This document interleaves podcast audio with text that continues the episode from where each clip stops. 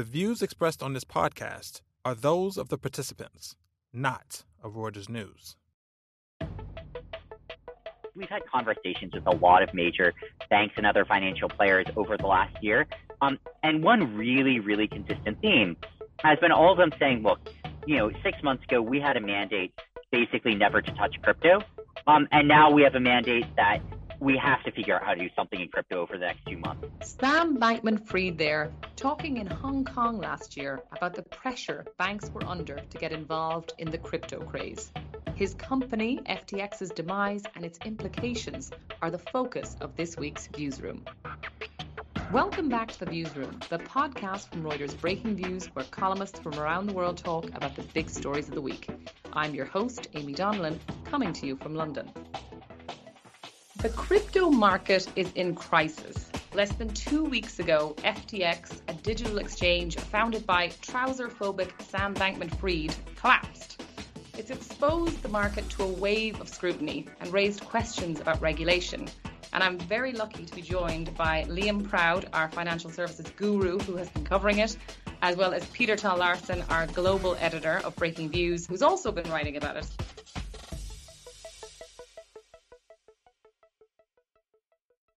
You're very welcome, Peter. You're very welcome, Liam. Great to be here. Thanks for having us, Amy. Well, I'll start with you, Liam. Tell us, we have to unpack this whole situation. If you haven't been on Twitter and you haven't been reading our great coverage from our Reuters colleagues, you may not know why on earth crypto is now very much in focus. So what has been going on? So what's been going on is, there's a lot of context here, but just to get people up to speed really quickly, crypto have had quite a rough 2022 as interest rates have been going up, as central banks have been making money tighter. It's sort of let a lot of the air out of these kind of speculative bubbles, and crypto, a big part of what was going on in crypto was a kind of speculative frenzy. I don't think anyone would argue with that. There have been various milestones along that kind of shrinkage that we've seen in overall volume of crypto activity this year. But the latest, and I would argue the biggest milestone, is that FTX, which is an exchange, we can get onto what it actually did, because that's an interesting question, which is broadly defined an exchange run by this guy called Sam Bankman-Fried, who you rightly described as trouserphobic. Well, it turns out he was phobic about a lot of other things too, including prudent financial management. So essentially, the exchange had a liquidity shortage. People started pulling money from the exchange. The trigger for this was a rival exchange. The chief executive called CZ of an exchange called Binance said that he was going to sell an asset that was basically serving as collateral for some things that FTX had on its balance sheet. Mm-hmm. The specifics aren't as important as the fact that basically customers started pulling their money. They freaked out, and that was it. He had to file for bankruptcy. And he's no longer in charge. And this was sort of played out slightly on Twitter, wasn't it? Wasn't this all kind of just sort of started to unravel before people's eyes, which is quite unusual? It was. It's been an extraordinary corporate drama that has, in large part, been an exchange of tweets between two CEOs. So I mentioned CZ of Binance. That's not his full name, but that's how everyone knows him. And Sam Bankman-Fried, known as SBF. The first shot across the bow came from CZ. This was the week before FTX went bankrupt. He said that he was selling this digital token, which we now know was collateral for a lot of the loans that FTX had made. This effectively started a run on FTX's deposit base on its liability side. A few days later, we had a tweet from Sam Bankman-Fried, SBF, the FTX CEO. Got to keep up with all the acronyms. Got to do, yeah. Saying, we've struck a deal with Binance. They're going to rescue us. Essentially, it's going to be a bailout of the crypto industry by the crypto industry. Guess what? A few days later, actually, no, that deal's off. CZ sends a tweet. And then a few days later, we find that Sam Bankman-Fried has been kicked out. And the FTX Twitter account says, we're filing for bankruptcy. And then since then, we've had a series of court filings by the people who are running the bankruptcy process. And we found out a lot of kind of quite scary details of what was going on at FTX. Amazing. So, Peter, I'll pivot over to you. FTX is not the crypto market, right? But this does seem to have sort of destabilized people's view on this entire market. Why is that? Well, I mean, partly it's because of what we have learned sort of since FTX collapsed into bankruptcy through reporting by Reuters and others, is that this company, which was very prominent, had high profile, but was not very transparent, really didn't have any kind of proper internal controls at all, and you know, most damningly probably the allegation that they took $10 billion of customer funds they were holding for customers, and moved it across into an affiliated business, which is this hedge fund, Alameda Research, in order to cover basically to repay loans that Alameda couldn't repay from its assets, and so and this is what the bankruptcy lawyers and the new CEO FTX are all trying to work out now, is kind of where the money was and where it's gone. And what they've learned is that it's incredibly hard to actually even establish what the assets were, where they were, who owed what to whom, because this company was being run so poorly that the new CEO is the man who oversaw the bankruptcy of Enron, the energy company, and he says this is the worst case of sort of financial mismanagement he's ever seen. Wow.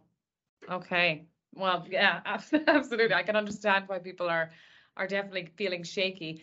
So, Liam, I mean, crypto was obviously something, it seemed like so many investors were under pressure to be seen to be involved in, right? The market was ballooning, as you said, before 2022. So who is exposed to the situation that our listeners might have heard of, as in who are the big names that are exposed to this, and I guess what does this mean now for other people now investing in crypto? So it's actually a very interesting question, who is exposed. So what we're talking about here is people who had deposited money into the FTX platform through their digital wallets. Maybe they were just keeping some spare cash there. Maybe they had some cash tied up in collateral for a derivatives trade. Maybe they were kind of using it like a bank account or any mixture of these things. Unless they got out before the bankruptcy filing or before they suspended withdrawals, unless they got out, their money is frozen there at the moment. And what the bankruptcy process is trying to work out is exactly how much money there is on the asset side in order to repay those people. Okay. Now, we don't know exactly who they are, because the bankruptcy process, the CEO, a guy called John J. Ray the third, who Peter's just mentioned, used to oversaw some of the Enron stuff in bankruptcy. He's been trying to keep it secret because their ultimate aim is, maybe, you know, if we can get some value out of FTX by selling it, you know, that would be good. We could reward these people with their money, or at least some of it. And he thinks that if we expose all the lists of customer names and stuff, that's actually reducing the value of FTX in a potential sale. So we don't know the exact names, but we know broad characteristics. So there will be a lot of crypto hedge funds in there. There's a crypto company called Galaxy Digital, which is founded by Mike Novogratz, which has been in a few scrapes this year. And that's big. They said they had tens of millions of exposure.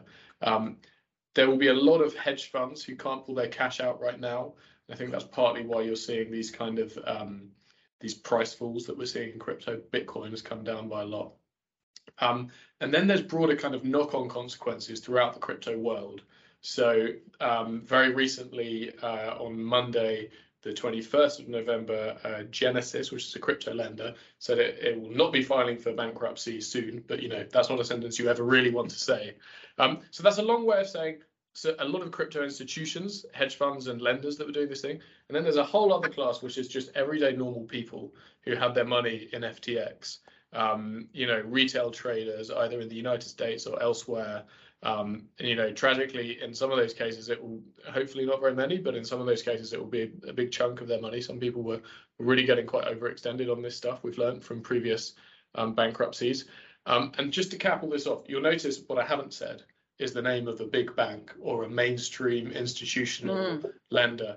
That's quite interesting. And this is something that Peter's written about a bit, actually, but there was this very deliberate attempt in some ways to kind of build a firewall around crypto. and to stop, you know, your Goldman Sachs, your JP Morgans, your Deutsche Banks from having undue exposure to these asset classes. And I think there's a lot of people who should thank themselves quite lucky that that was done right now, because, you know, if we had some major systemic institutions who had large amounts of money here, it would probably be a lot hairier than it is right now. Absolutely. And Peter, you did write a piece, a very interesting piece, about how actually this sort of could have done the market a favor. I was wondering, tell us about that idea. Like, as Liam's talking about, there was a bit of a firewall. You know, if your pension is unlikely to have been exposed to this, if you were worried about that. But what are the sort of implications then for regulation? If you're a big financial regulator, what are you thinking about this situation? Well, I think, I mean, as Liam said, there was a firewall, and as far as we know, it seems to have held up pretty well. Although we don't know everything yet, and there may be other sort of dominoes to fall in all of this. But the firewall was under attack, and it was under attack largely from FTX and from Sam Bankman-Fried, who had kind of set himself up as being the legitimate face of crypto, and so he was, he was the one who was lobbying regulators to try and, you know, to authorize his firm and to sort of legitimize it. He was lobbying them to set up particular rules that would allow crypto firms to operate sort of in the same framework as other financial institutions. He was spending lots of money lobbying politicians in the US. He gave $40 million to mostly Democrat candidates just in the most recent sort of midterm election cycle. So he was buying a lot of this. He was advertising in places, and so he was really trying to push crypto into the financial mainstream, and he was getting some traction. And so I guess one way to think about this is that if he had been allowed to, or he'd been able to continue for another few years, he probably would have made some more progress. And then this failure would have been more damaging to the rest of the financial system. So that's kind of the logic for saying, actually, he's done them a favor by blowing himself up now.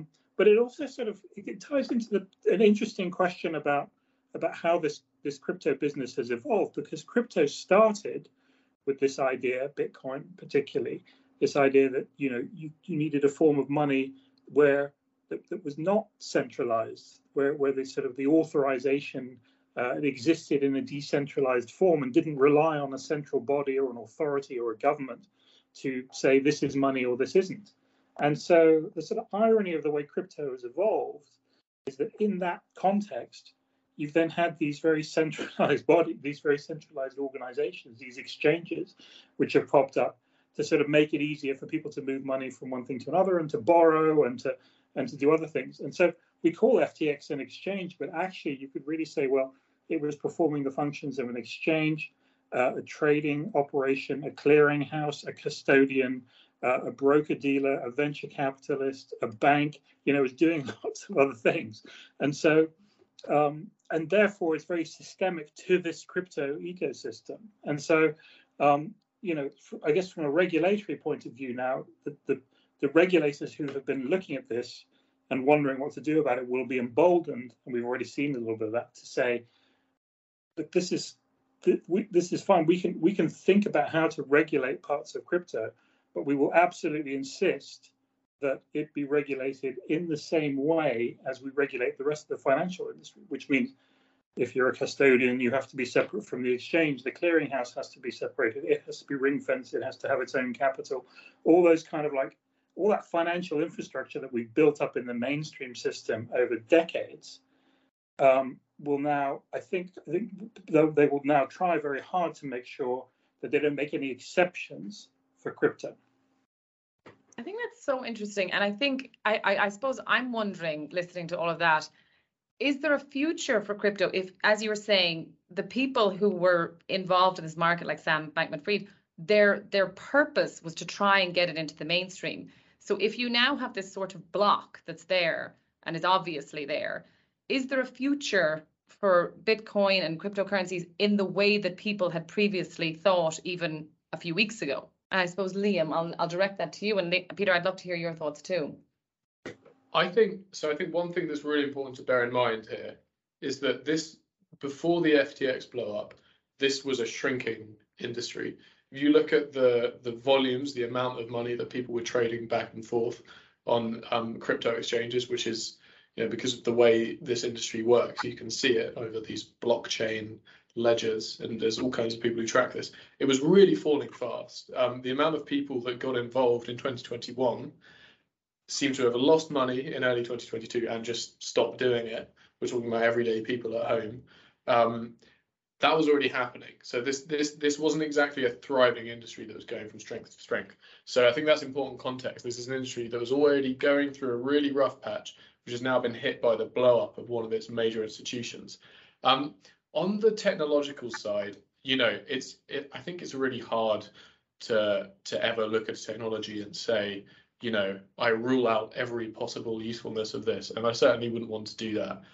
You know, there are some people in mainstream finance who are very excited about blockchain, and there are some people in the music industry who are very excited about non-fungible tokens and all kinds of other things.